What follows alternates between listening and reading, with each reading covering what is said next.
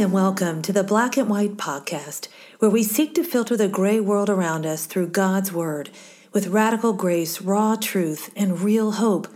I'm Denise Pass, and I am with my friend and co host Angela Donadio.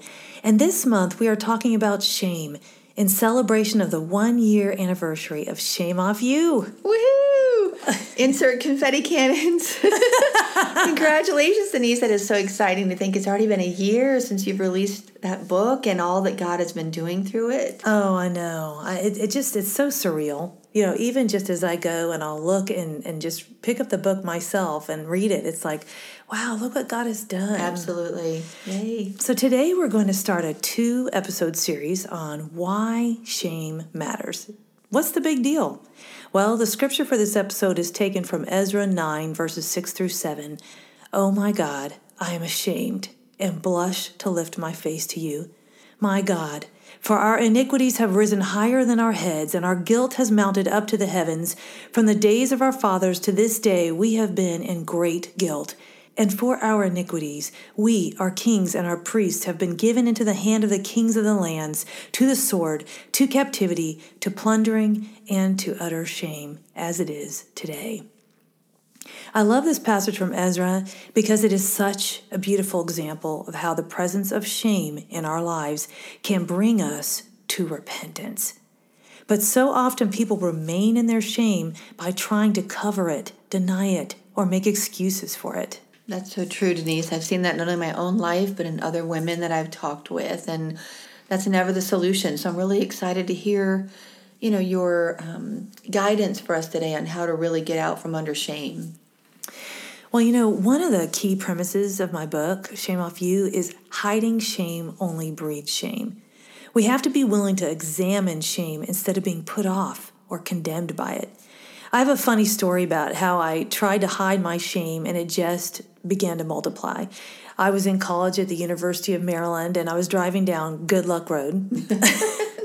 There's a misnomer, people. Every ticket I ever got for real was on that road. but on that day in particular, it was the first time driving in two months because of being really sick with mono. And I was a red hot mess, mm. and not much has changed. but I was eating a chocolate chip cookie, and I'm driving down the road in these white pants and my horn began to stick on my car and it's just honking at everybody who drives mm. by. And this police officer who drives by as well. I'm like great you know way to call myself out here. And he pulls me over gives me a ticket you know for real for my horn sticking. Mm. and and then I, I noticed that i had this cookie that got on my white pants and so I'm just like paranoid about it. I go to class and here I am already worried. Am I even going to pass this exam? And I'm standing in the bathroom trying to scrub out uh. this chocolate on my derriere because I'm thinking people are going to think it's like poop or something. and I couldn't get it off, so I tied the jacket around my waist. You know, those people who are usually really preppy and cool. Mm. I was not one of them. and so it was very obvious she's hiding something. There's shame there. So the whole day goes by, and at the end of the day, I'm uh, near the drama department upstairs. I'm thinking no one comes to this bathroom, and I'm going to just take off my pants, scrub off this spot in the mm. sink. And this woman comes in the bathroom, and she's like, What are you doing? I'm like, Well, you know, I have chocolate in my pants. And so she offers a solution of, Hey, I have an outfit for you. Mm. And it's a Spanish costume, okay? So I end up in more shame had I not just dealt with it, you know, mm. been okay with it. It's not a big deal. But I think, you know, I didn't realize how much shame just drove my existence. Mm. What will people think? That was such a preeminent fear I had.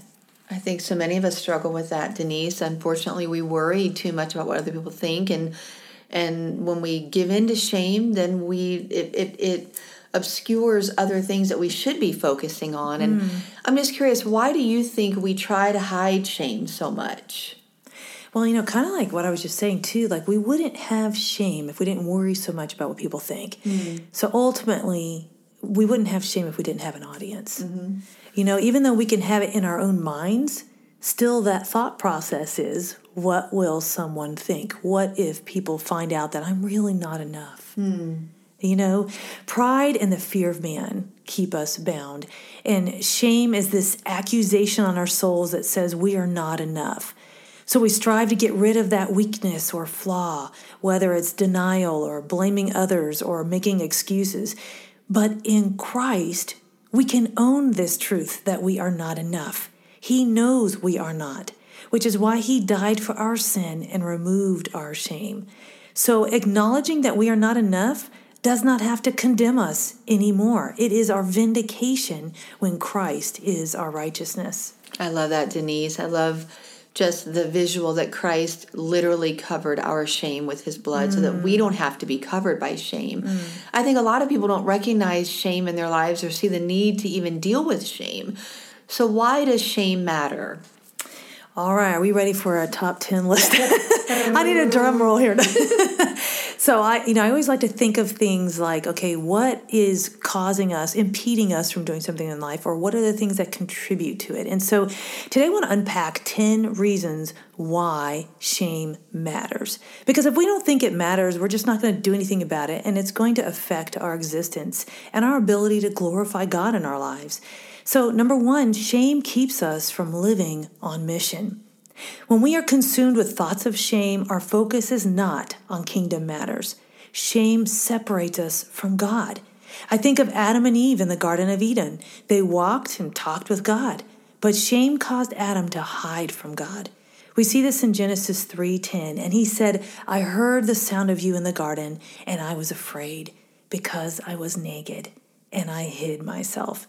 He could not be right with God, living for His glory and choosing sin and shame at the same time. It was one or the other. During some of the most painful, shameful times of my life, even shame I did not cause, it was exceptionally difficult to be kingdom minded. And I think, you know, just about staying on mission. So, Angela, have you ever been distracted with shame in your life that took the focus off of the mission God has for you? Yes, absolutely. And it's true that when we're covered by shame, it obscures not only our calling, but we can't really see God's grace that's mm. there for us. You know, He's extending that to say you don't have to live in shame. He doesn't want us to. But when we focus on shame, we lose sight of who He really is and what He would want for us. Mm. That's so true. You know, I, I allowed comparison mm. to keep me from the calling of God there's always someone better, right? Why try? Mm. I remember my first concert, like weeping backstage because I was like, God, why me? Mm. There's people who are better. You know, and I focused on that instead of God's gift that He mm. was putting in me and people He wanted me to reach. And shame arising from comparison keeps us paralyzed, sometimes from even trying at all. It is because we focus on the outcome instead of simply just being faithful. Another reason why shame matters is the impact shame has on our identity. Shame labels us. Shame prevents us from living in the identity of Christ as we live underneath a false identity of labels that shame affixes to our souls. We see an example of the weight of shame in Psalm 44, verse 15, where the psalmist echoes the weight that shame produced in his life. All day long, my dishonor is before me and my humiliation has overwhelmed me. He was aware of his shame so much so that he characterized his existence and he called it out. We are overcome with shame when we think our identity is defined by our performance in this world, others' people opinion of us, or our circumstances. There are so many labels the society can place on us, and when we blow it or maybe someone else places shame upon us, we can begin to accept that label as our reality that we cannot escape from and live according to that label instead of who we are in Christ. It's just so good, Denise. It's just like that's a lot just to sit and chew on and and you know, uh, in my upcoming book that we're going to talk about next month, there's a mm-hmm. statement that I wrote labels were made for packages and not people. Oh, wow. And it breaks my heart to see people label mm-hmm. themselves or others. And as we follow Christ and his example of grace, we can actually help remove the residue of labels off of people. Mm, I love that. When you think about residue, have you ever had like you buy that cheap gift from the clearance section? you can't get the residue off. Or like the church nursery and you go home and wash your child's clothes and like all that label is now like permanently affixed to their outfit you know? Yes. we're not supposed to be wearing labels and no. shame is a label. Yes. Amen. That's such a great picture for us you know, continuing on with number three is what labels can do that residue, uh, condemnation, judgment, unforgiveness. Shame condemns us. Shame has us living under condemnation, which, which leads to living a defeated life. We've looked at this scripture, Romans 8, verse 1 promises us that there is therefore now no condemnation for those who are in Christ Jesus. But shame tries to steal this truth from us. Under the weight of our own or other people's judgment, we are too wrapped up in our shame to live the abundant life that Christ promises. You know, I think it's important too, Denise, for us to remember the difference between condemnation and conviction. Yes. The Holy Spirit convicts us of sin, and that's for our good because He wants us to be free and He doesn't want us to be you know enslaved to anything but condemnation comes from the enemy or our own thoughts that no matter what we do we don't ever think we'll be good enough and mm-hmm. that's not the voice of the holy spirit it's it's so important to differentiate between those two things Amen. You know, I think of conviction as being all about relationship, mm-hmm. and condemnation is all about works. That's true. I won't ever be able to be enough, mm-hmm. you know, but in Christ, He's already fulfilled all that. That's right. And so he does convict us because we don't want that separation. Mm-hmm. You know, he wants to draw us near. And shame doesn't just impact us, though. Uh, number four on my list is shame hurts our relationships.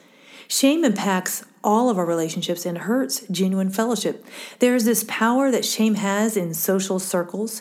You know, when people are gossiping about someone, it is like everyone follows the protocol of silence and shunning. Mm. And when we feel shame, we tend to pull back.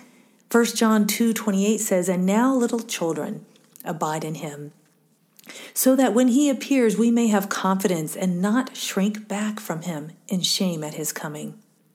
In Christ, we don't have to shrink in shame when we abide in Christ and He covers our sin. But somehow we can let ourselves shrink in shame in our relationships with others. We receive their perceived or real judgment as a life sentence but we can rise above. This might mean learning new habits and changing the shame culture around us, and it is not easy. I had a situation where I knew I was being gossiped about, and I realized I was shrinking back and letting myself be under the spell of the power of shame. But I had not done anything wrong, and even if I had, I did not have to live in shame. So I made a decision that I was going to continue to be kind and love people who didn't like me or were trying to shame me. And being aware of their shaming did not mean I had to respond by accepting that shame. That's so great, Denise. You know, we can't control what other people do, but we can control our reactions, mm-hmm. our responses. I love that phrase of, you know, we're going to have to do our part to change the shame culture. Yes. And, uh, you know, I see it even with little kids mm-hmm. quickly on the playground, um, in church, you know, Sunday school classes, just this idea of putting other people down and you feel ashamed of who you are. You have a, a body um, flaw, or it's not even a flaw, but you know, just the way you might see yourself. And mm. early on, just the being even um, bullied or made fun of yes. can lead to shame, like you said, that you shouldn't even be owning, and that changes the way we we handle our relationships with people. So I love that concept of there's a we have got to take ownership of our own thoughts, our own responses, and change if there is a shame culture that we're a part of. Mm, that's so beautiful. You know, when I was just when you were talking, I was thinking, shame is peer pressure. Mm-hmm. That's really what it is. And can we change that peer pressure? Mm-hmm. To be a pressure of acceptance, to be mm-hmm. a place where people know that just as they are, mm-hmm. They are mm-hmm. loved and accepted.